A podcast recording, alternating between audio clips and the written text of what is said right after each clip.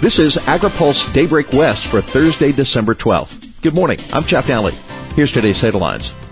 Attention turns to Senate on ag labor, hearing on state water plan, and rising optimism for China's resolution. The House sends an ag labor bill to an uncertain fate. Major farm groups are welcoming House passage of a landmark ag labor bill that would expand the H two A visa program to year-round workers and give growers relief from the huge wage increases many have recently faced. Senate Republican leaders, however, have given no indication that they will take up the Farm Workforce Modernization Act, and the White House has yet to get on board either.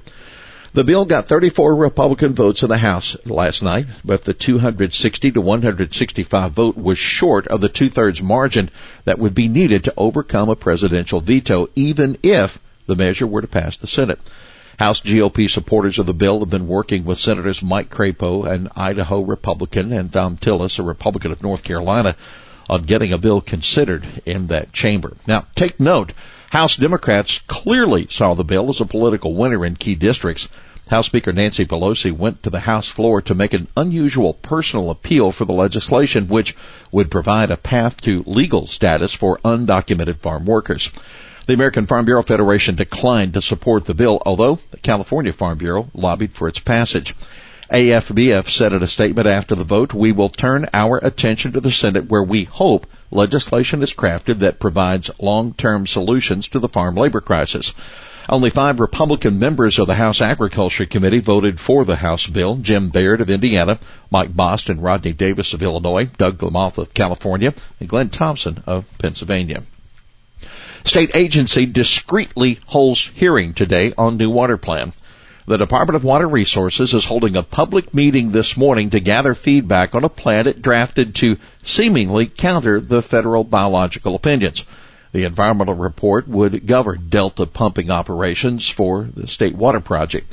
The meeting is just two hours long, will not be recorded, and takes place in a separate branch office in West Sacramento.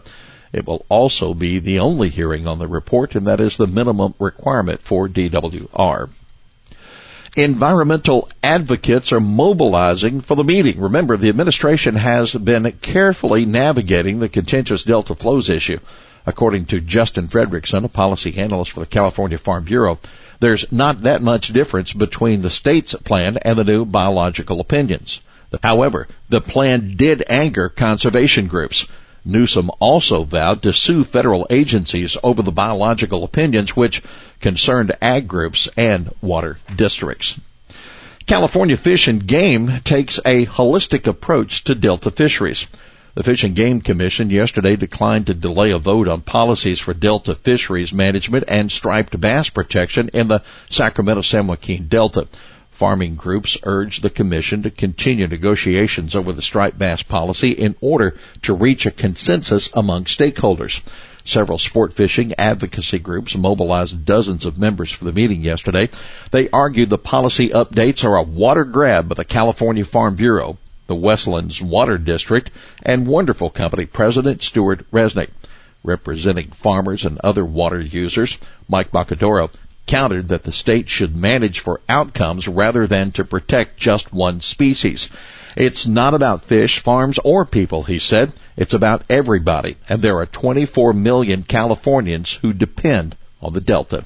Now, on that note, the Commission has also been advancing a petition to list mountain lions in Southern California and along the Central Coast as threatened under the California Endangered Species Act. The Department of Fish and Wildlife has been evaluating the action. The Commission decided yesterday to provide C D F W more time for its report and will likely vote on the listing in March. Ag Council President Farmer selected for Drinking Water Advisory Group. The State Water Board announced yesterday the members of a new advisory group to identify spending priorities for the new Safe and Affordable Drinking Water Fund.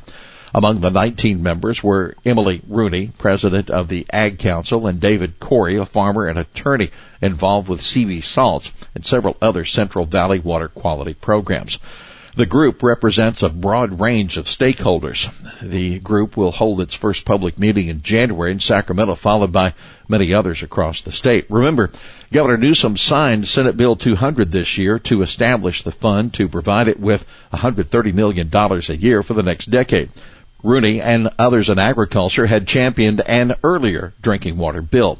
For funding, it would have levied a tax on all residents and businesses, as well as fees on fertilizer, dairies, and confined animal facilities. It would have also capped the rising water quality fees already imposed on ag operations. Now, Senate Bill two hundred relies mostly on cap-and-trade dollars, drawing funding away from climate-smart ag programs. China deal seen increasingly likely. Senate Finance Committee Chairman Chuck Grassley, who is in frequent contact with the White House, says he's received word that a partial trade deal soon with China is looking more likely. Grassley uh, told Fox Business, we could be possibly close to an agreement with China. In the meantime, Ag Secretary Sonny Perdue says he continues to believe that the next round of tariffs planned for Sunday won't happen. And the situation looks a lot rosier than last week when President Trump was saying a deal might not happen until after the twenty twenty elections. Still, Perdue stressed that China is not fully living up to its goodwill pledge this year to buy twenty million metric tons of soybeans. That may be so, but China is still buying U S commodities. U S D A's Foreign Agriculture Service announced yesterday morning an export sale of five hundred eighty-five thousand metric tons of U S soybeans to China for the nineteen twenty marketing year. Seed industry eyes China talks.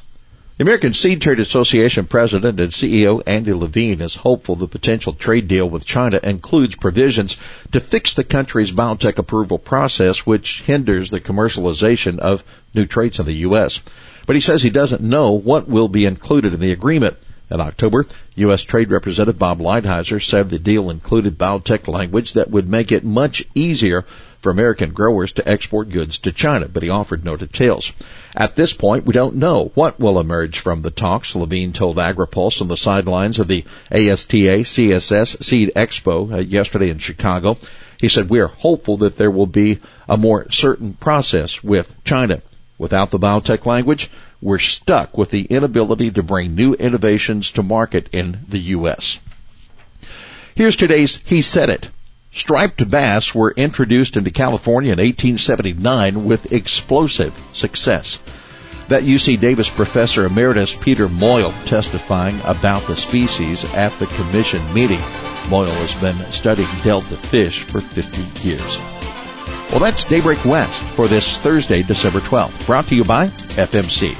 For the latest news out of Washington, D C, visit agri pulse dot com. For AgriPulse Daybreak West, I'm Jeff Nalley.